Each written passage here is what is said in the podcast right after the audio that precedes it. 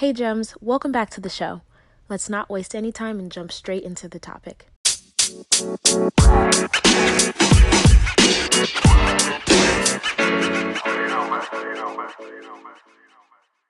I've had a lot of questions recently about confidence and fear, how to face your fears and be more confident, whether it's going into an interview, whether it's asking for a raise, whether it's starting your business, and in relationships. And so today, what we're going to be talking about is firing your fear. Okay. You need to fire your fear because guess what?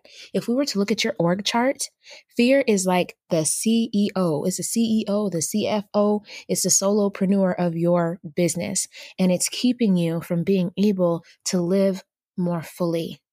So, what we need to do is at least demote fear, okay? Figure out how fear got in that position and how to reposition it either to, you know, be able to utilize it as an asset on the team and to mitigate the damage that it creates or to fire it altogether. And so what I want you to do is pull out a piece of paper if you don't have a pen and paper if you're driving or something like that, you know, make sure that you listen to this again later on.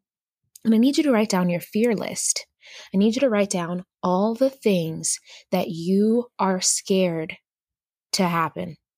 All the things you're scared of someone thinking of you, all the things you're scared to face.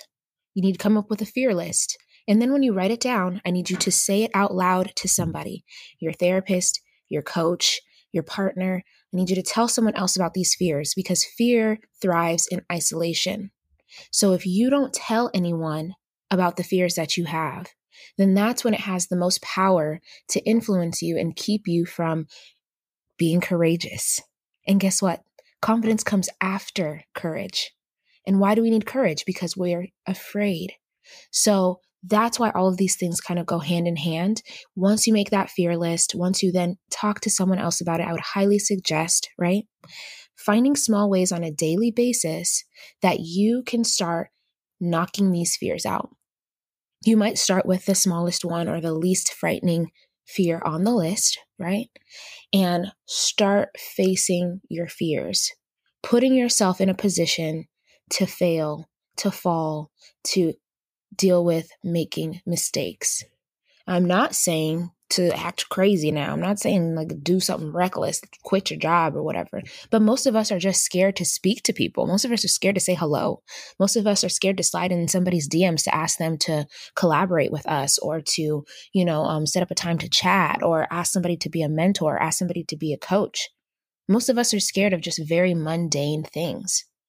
And so you want to start working through this fear list in 2021 specifically because there are some huge shifts going on economically, spiritually, energetically that you need to be on the right side of. And that's why I wanted to bring this conversation up because I want to make sure that you are prepared, fortified, and ready as we go into a new season personally, professionally, and globally. Now, you may not love the idea of creating this fear list. You're probably thinking, like, what the heck, man? Why am I listening to Jacin's crazy self? She's trying to tell me to face my fears. And I recognize that I'm with you. I have fears too. I need to write down my fear list, and you might have to write it again, you know, time after time, whether it's uh, once every quarter, once every year, because the fears change as you evolve and grow. You know what I mean? But you want to be creating space. You want to be firing your fear so that it is not essentially, you know, making poor decisions with your organization, which is your mind and your body. And if you have any questions, comments, concerns, if you're like, oh man, if you want to tell me, you know, some of your fears, please DM me. DM me, say this is my fear list and let let me have it so I can be your accountability partner we have opened up the Money Mindset Makeover course. This is the course that's helped people save $500, $700, $1,000 in the first 30 days.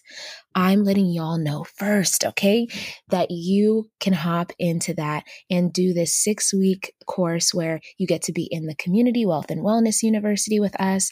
We have monthly themes, weekly challenges, weekly community calls, ongoing support, and daily polls and questions.